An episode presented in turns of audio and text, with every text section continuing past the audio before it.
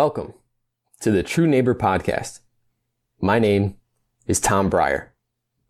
My guest today is Jeff Horwitz, the Chief Operating Officer of Safe Project, which is a nonprofit focused on addressing the opioid epidemic here in the United States.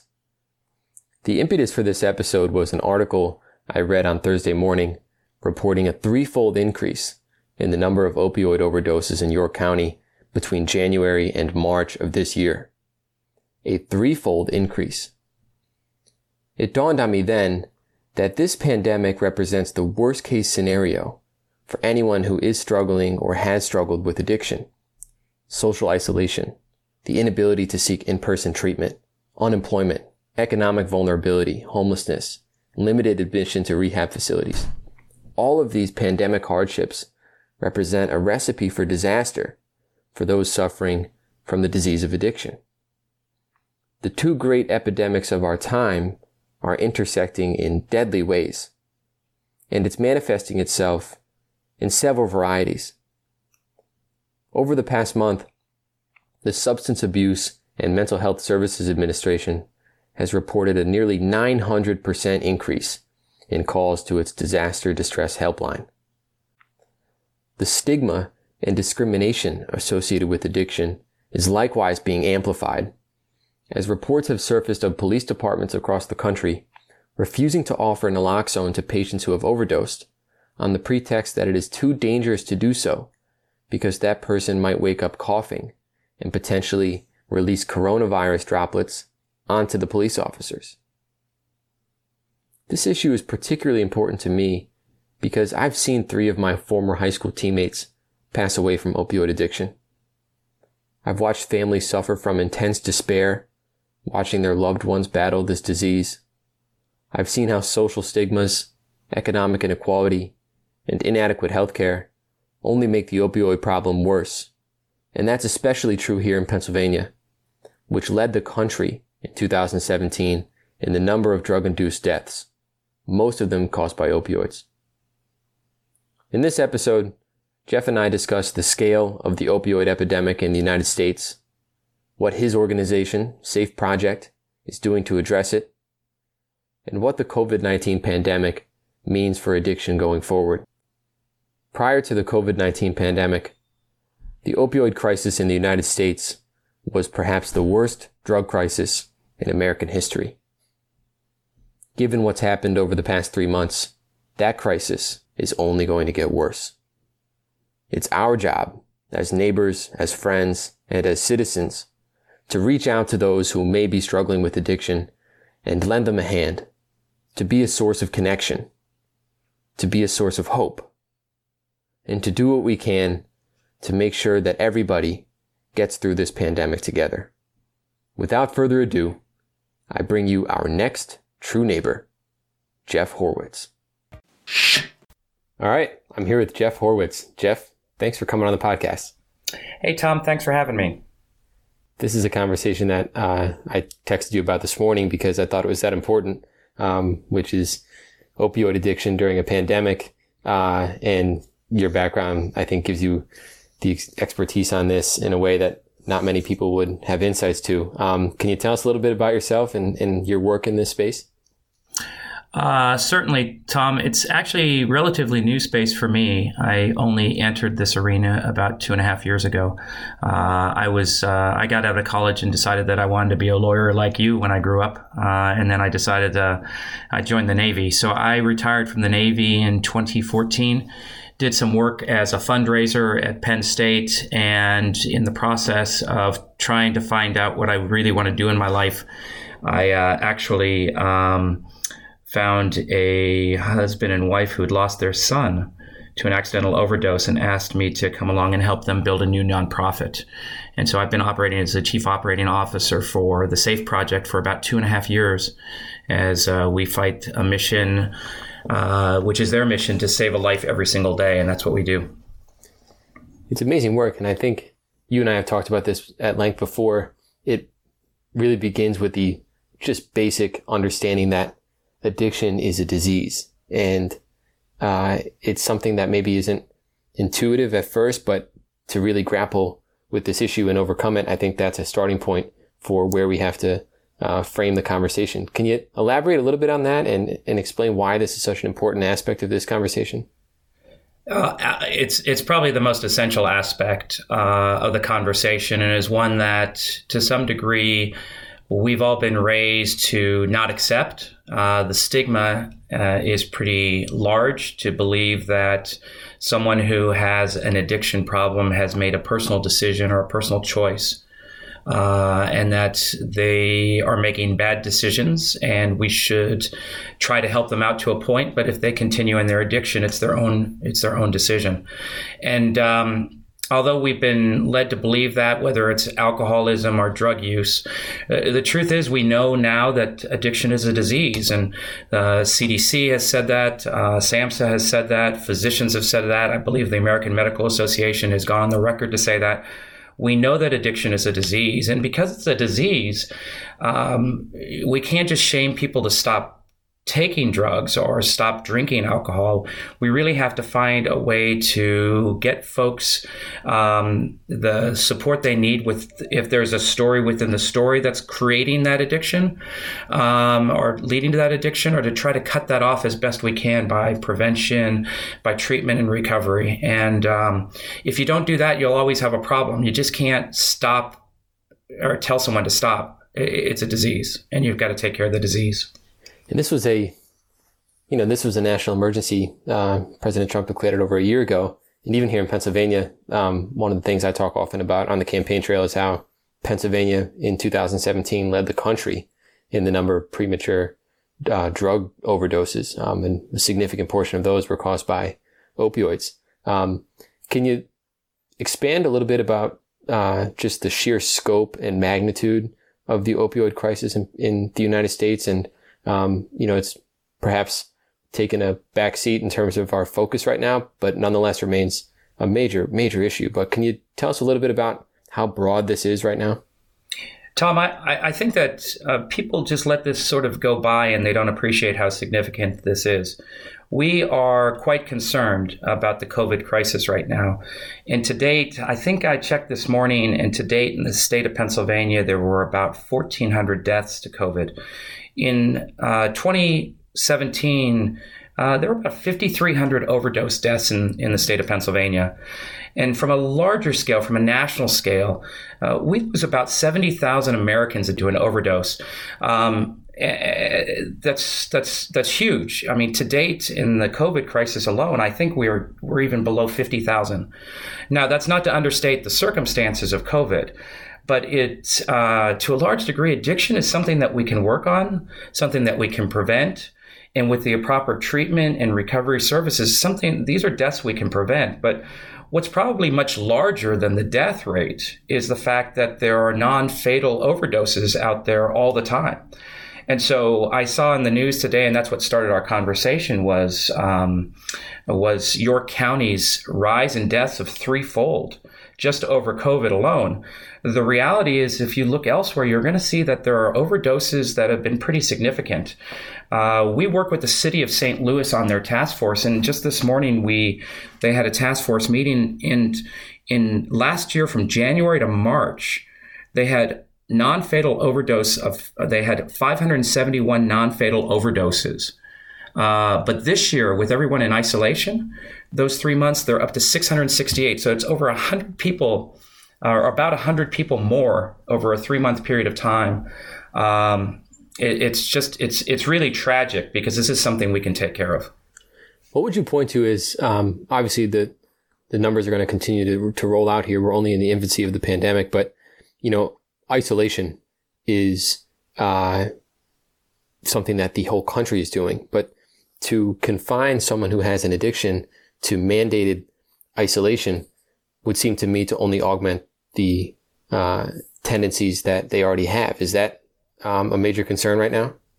It absolutely is. If for those that are in the addiction field, um, they will say the opposite of addiction is actually connection. Uh, the important success in uh, treatment is the recovery processes. And so, if I was suffering from a drug addiction and went to treatment, and I came out of treatment and went to the same circumstances that I had beforehand, whether it was the same uh, neighborhood where there was a drug problem, the same lack of a job, the same other support mechanisms, I would probably fail. And that's why uh, you'll see the success of folks that go to recovery houses or get some recovery supports or what we would call recovery capital. And the supports of friends, the supports of other people in recovery are the ones that are really going to help you and help me succeed as I'm going out of treatment and in through recovery. And so when you're in isolation, there's uh, not a lot you can do.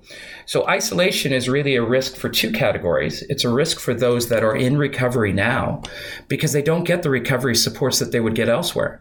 In fact, to a large degree, they're shunned.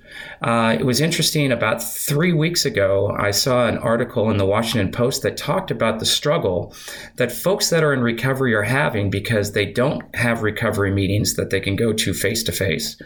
They don't, to a large degree, have jobs that they can go to because they might have lost their jobs and they don't have a lot of the other things that would be helpful for them to be successful in recovery. And those folks uh, are struggling. And the some of the comments in the in the comments section of the Washington Post article was, well, what are you saying? These addicts that have made bad decisions should should uh, take our attention rather than COVID. And the answer is, again, it's a disease. And what we need to do is find ways to support them so that they're successful and they don't reoccur or have relapse. And the second category are folks are folks that might have addictive behaviors or might be in addiction, but haven't gone through treatment, are not in a recovery mode. And they're isolated. They can't do the day to day things that they have done perhaps to escape from those addictive behaviors. And so they are there. The addictive behaviors are there. And what we do know is um, there's a lot of uh, medications uh, around. Uh, we do know that uh, alcohol is prevalent in a lot of areas, uh, and not in the state of Pennsylvania, at least not until uh, uh, I think at the end of this week. Uh, and that's where people turn to, and that's where they get themselves into trouble, and that's where the addiction disease gets percolated. and with more isolation, it's just going to continue to get worse. One of the things that you and I talked about when we first really did a deep dive on this issue was how I believe it was 70% of opioid addiction stem from a lawful prescription. And so the, the takeaway there is that this is not a criminal justice issue. It's, it's a public health issue. Uh, can you elaborate a little bit on that and why that plays such a critical role in, in the ultimate manifestation of addiction itself? You bet. Um, you know, when I was growing up, if you were a heroin user, that was sort of, oh my gosh, that's you know, that's that's really amazing. It's terrible. You, it was unheard of. It was unprecedented. Uh, but what we do know now is about seventy to seventy-five percent of all heroin users today started with an overuse or an inappropriate use of prescription drugs and I don't have to get into the whole discussion about, um, you know, Purdue Pharmaceuticals or the overprescribing to take care of chronic pain. We all know those stories, but that's a good source of it. But another good source to know of is and to be aware of is that the overprescription still exists to a large degree, and we know today that about seventy percent of all prescriptions are unused and that um, most Americans have a lot of unused prescriptions in their home. Uh, a recent study indicated about one in three Americans have unused prescriptions in their home. And so the thought is, well, that's okay. I'm okay leaving prescriptions in my house. But if you take a look at other studies, that's where the teens get them, and that's where other people get them. And we know that most family members get their drug usage or get their first drugs from other family members. And we also know that uh, the numbers are between 50 and 60% of teenagers say that their number one source for drugs, the number one source for drugs from a teenager is where? The family medicine cabinet. Uh, so, uh, so now I'm isolated. I can't do the things I want. I've lost my senior year of sports. I've lost uh, my college graduation. I've lost something. And um, is right there it's really it's really tragic that the more we isolate, the more we're placing this category of folks at risk, and as a category of folks that uh, we as a country are not willing to accept or see uh, that they're suffering from a disease. What was Safe Project doing um, pre-pandemic to to address it. I mean, obviously, you talk about. I love that line that uh, connection really is the best medicine for for addiction. Um, but I know Safe Project had kind of a multifaceted approach, a very holistic one, uh, in in trying to help communities and individuals with this. Can you tell us a little bit about um, Safe Project and what their mission is? You bet, of course. So, Safe Project was created by Sandy and Mary Winnefeld uh, when they lost their son to an accidental overdose uh, on his fourth day of college. Uh, their son Jonathan had just completed about 17 months of treatment. Uh, he had really turned his life around, and then Sandy and Mary really believed that they had their son back. Uh, they did not at the time appreciate the fact that recovery is something that goes on for life. They did not re- appreciate how hard it was to find a treatment facility. They didn't appreciate really what addiction was. Um, and so they were like many other families. They thought their son was cured. And as a result, they sent their son away to college where he had already indicated he was going to be an EMT and he was excited to, to try to help those uh, who couldn't help themselves with the sobriety that he had found all of those things are probably not very unusual, but in our case, Sandy and Mary Winnefeld uh, are pretty uh, well together people. Sandy was the former vice chairman of the Joint Chiefs of Staff, the number two in the uniform service um, in the Department of Defense. And Mary is a very active member, uh, family member uh, from, for, from military support, but she's also on multiple boards. So this is a smart family, a well connected family, and they struggled and they lost their son. And what they decided that they had to do was they had to do something to be able to save a life. They had to do something to prevent other families from going through what they went through when they had the means and the ability to really help their son and they lost him. Um, and the difference is in any other case from this case is um, these people are really smart. And Sandy, Sandy, not only a Top Gun pilot, but is, an engineer by training. And so while they were sitting in their living room mourning the loss of Jonathan, and um, they realized that the best way to deal with this crisis is to deal with it holistically. They realized that addiction is a problem and that there are a lot of people doing great work all around the country to attack addiction, but they're not doing it together. Um, and so as a result, what Sandy and Mary created was a nonprofit that really said you have to look at six operating lines. And of course, you know, former military commander, which I'll support wholeheartedly as a retired Navy guy, but he called them lines of operation. And they had six lines of operation that you had to do them all to be successful. And they were family outreach and support so that we could tell families lessons learned to be successful, but also to have family out, uh, outreach uh, groups available to uh, families that were in need so we could help find those folks. It was public awareness so that we could really attack the stigma. We can make sure that people were aware that addiction was a disease and it's something that we need to help and to address and not something we can ignore law enforcement and criminal justice to do exactly what you said before.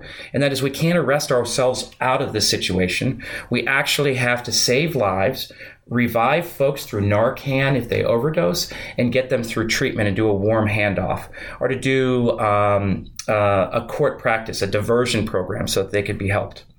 It was also um, emergency response and prescription drugs to uh, not only train people in the use of Narcan, but also to empower patients to talk to their doctors and to talk to their doctors about alternatives and have the doctors look at alternatives to prescription drugs, whether it's yoga, meditation, um, acupuncture, any other th- means of physical therapy, to try to do that rather than choosing drugs as a solution for the first step.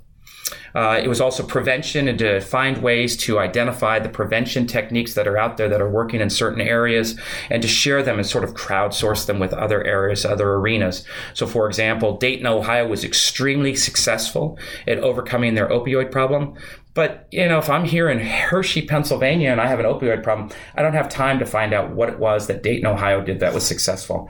And so we took it upon ourselves to sort of crowdsource that and the last line of operation is treatment and recovery. And that's to try to make it possible for folks to find treatment facilities quickly that match their needs and then to get them into recovery and recovery housing or recovery stops. And we took all those six lines of operations and we run them through a series of stakeholders that will help to apply those things. And so we go to communities, and what we do in communities is we meet the community where they are. Uh, we can help a community directly with um, some ideas that we'll crowdsource with strategic planning, or we could do what I would say is the full Monty, and that's an example of what I was talking about with the city of St. Louis. Missouri's drug overdose death rates had gone up. St. Louis did not have an active task force. So we met, and the mayor of St. Louis and the director of public health at St. Louis created a task force to deal with addiction, and we've got the parties together to do with that. The other stakeholder we go through is collegiate universities or really post secondary schools. We call it our Safe Campus program.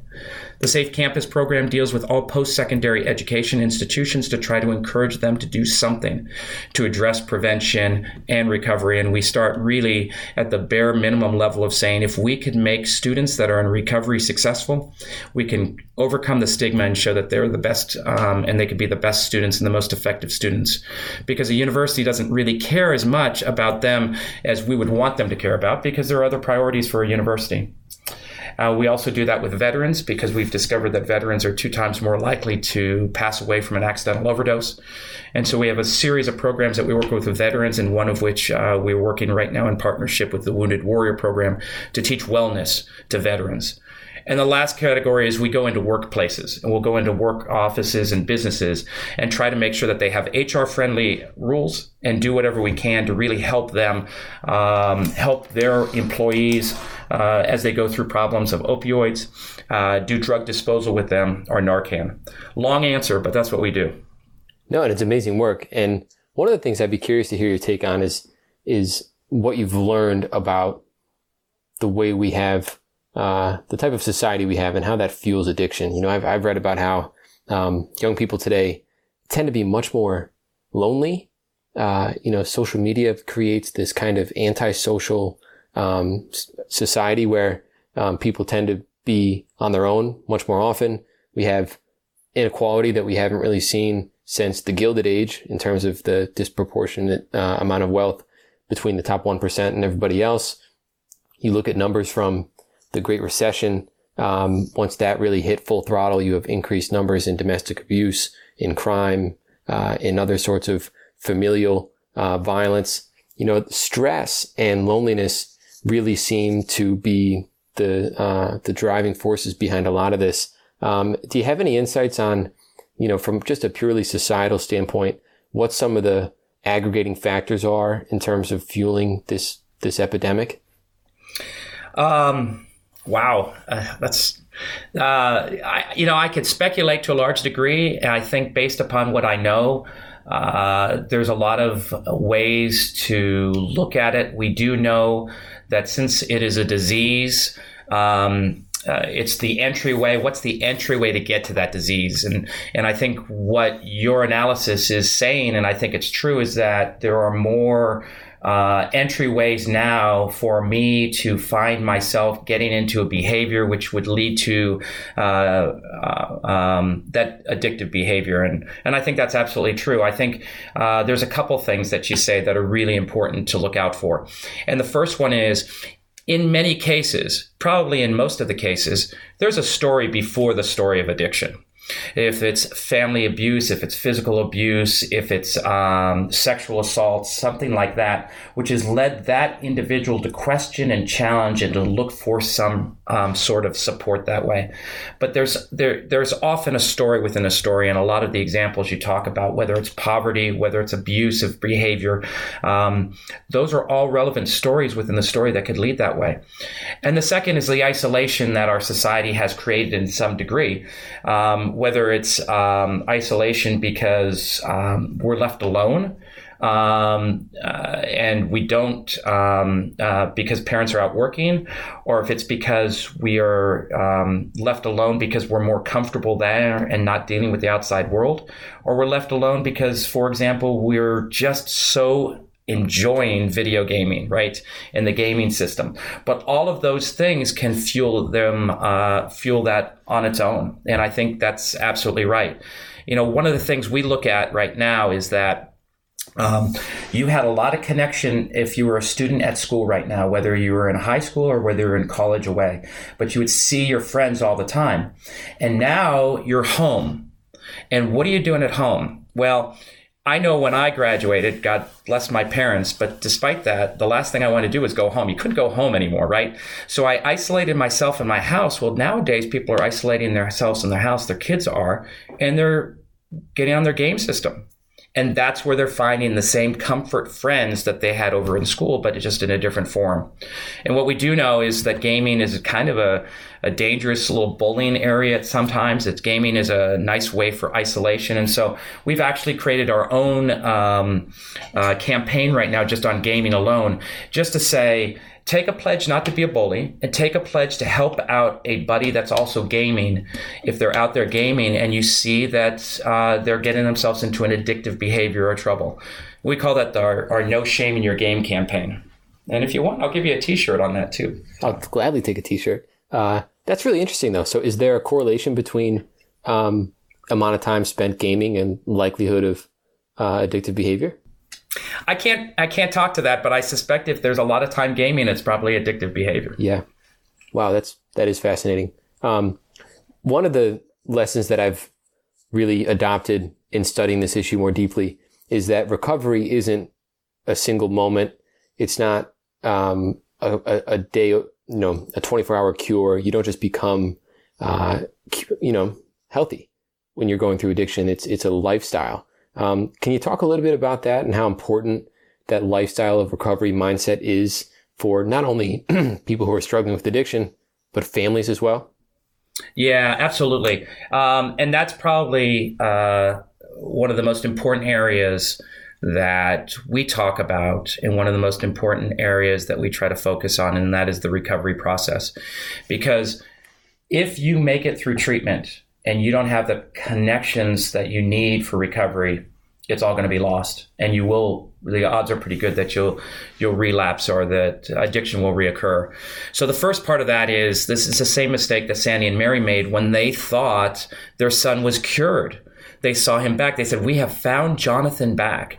But the reality is, they didn't see Jonathan back because Jonathan wasn't cured. Jonathan was back to his state that they recognized, but Jonathan was still fighting the demons of addiction that were still there.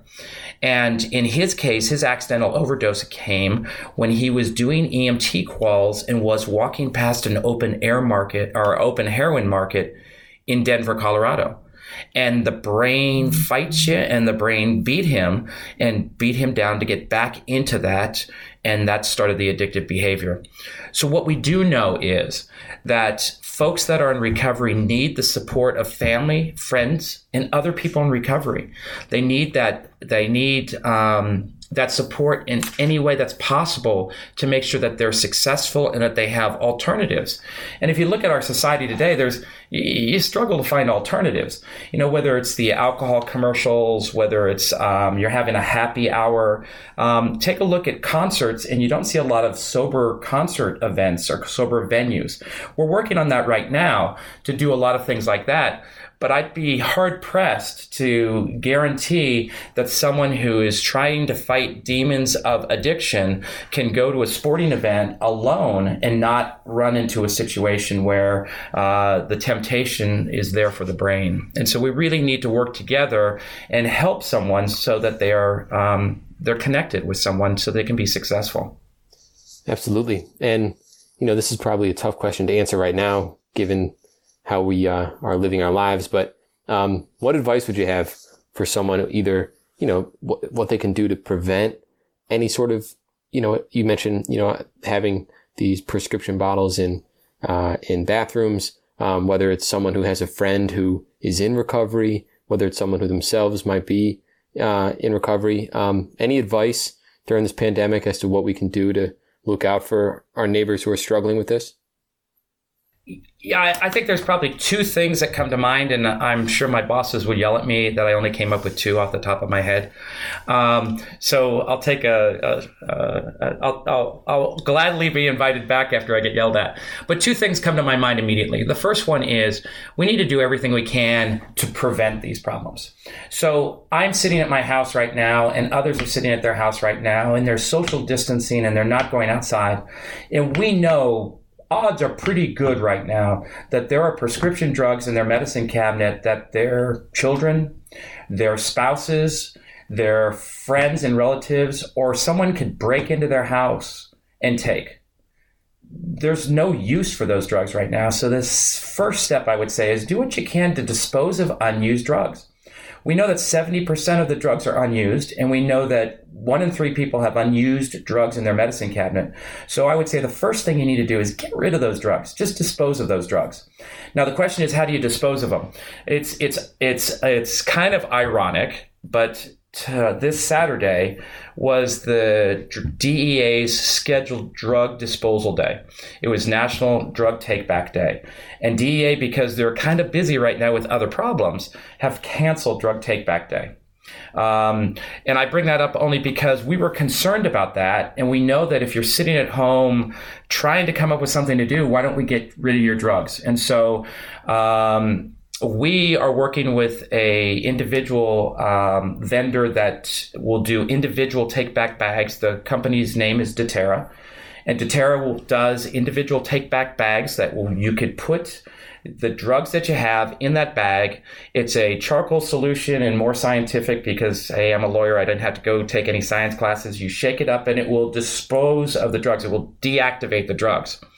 And there's different types of disposal products out there that you can have at home. One deactivates it and one subjugates it to something else. And the deactivation is what we're working with with Deterra.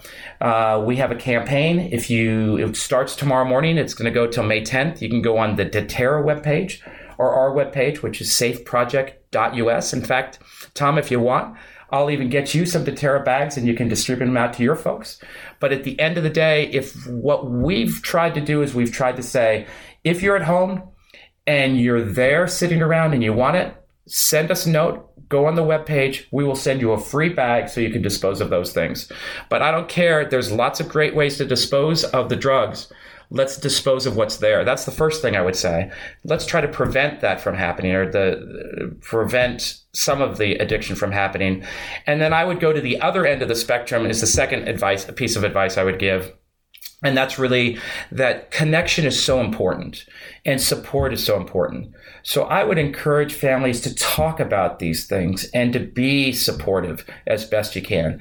And sometimes folks don't want to talk about these things, but you have to be aware and you have to be open and meet people where they are when they want to talk or when they don't want to talk. And I would, I would just say that it's really important to have open discussions because it's a disease. It's it's nothing taboo to be an addiction. And when you're in recovery, you need the support of everyone. And whether that's just playing a board game, whether that's watching TV together, or whether that's actually talking about um, other alternatives.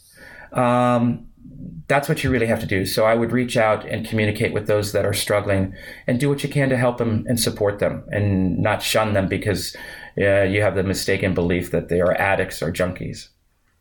It's great advice, Jeff. And, you know, I think this pandemic, I've even seen it myself. It's, um, I hope in a, in a sustainable way and long lasting way, given us a, a deeper sense of empathy, um, for people who are struggling. And especially with something like this, as you said in the beginning, uh, we have to frame this conversation from the standpoint of it being a disease. And just as we would cure for anybody else who's struggling, um, whether it's cancer, uh, whether it's um, Alzheimer's, we're there for that person, and this is no different.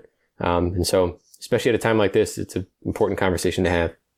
I, I think you're right, Tom, and I want to be optimistic, uh, but I, am concerned, and I'd be lying to you if I didn't say I wasn't concerned.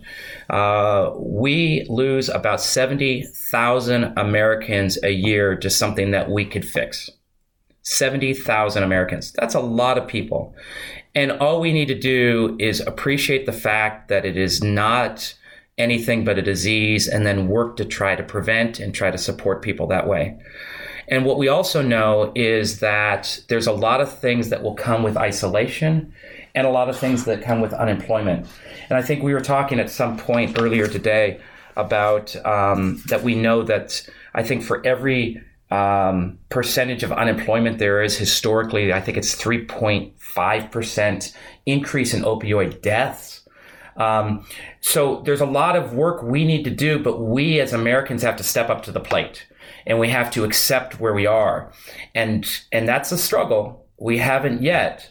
We've lost more people to opioid overdoses than we lost from every war from Vietnam to the present. And as a country, we really haven't done much. We've seen the deaths go down a little bit, but I would venture to guess that some of the reasons the deaths have gone down a little bit is because of the prevalence of naloxone to save a life. But that hasn't taken care of the overdoses that are going up. So um, I, I, could have retired, but that's why I'm here, Tom. And hopefully, uh, hopefully we can turn people around and, and be more productive. I think so. And I give you a lot of credit, Jeff, for doing this work because uh, we need more people like you. Um, but thanks for sharing your, your thoughts with us and for joining me on the podcast. Thanks, Tom. I appreciate your time.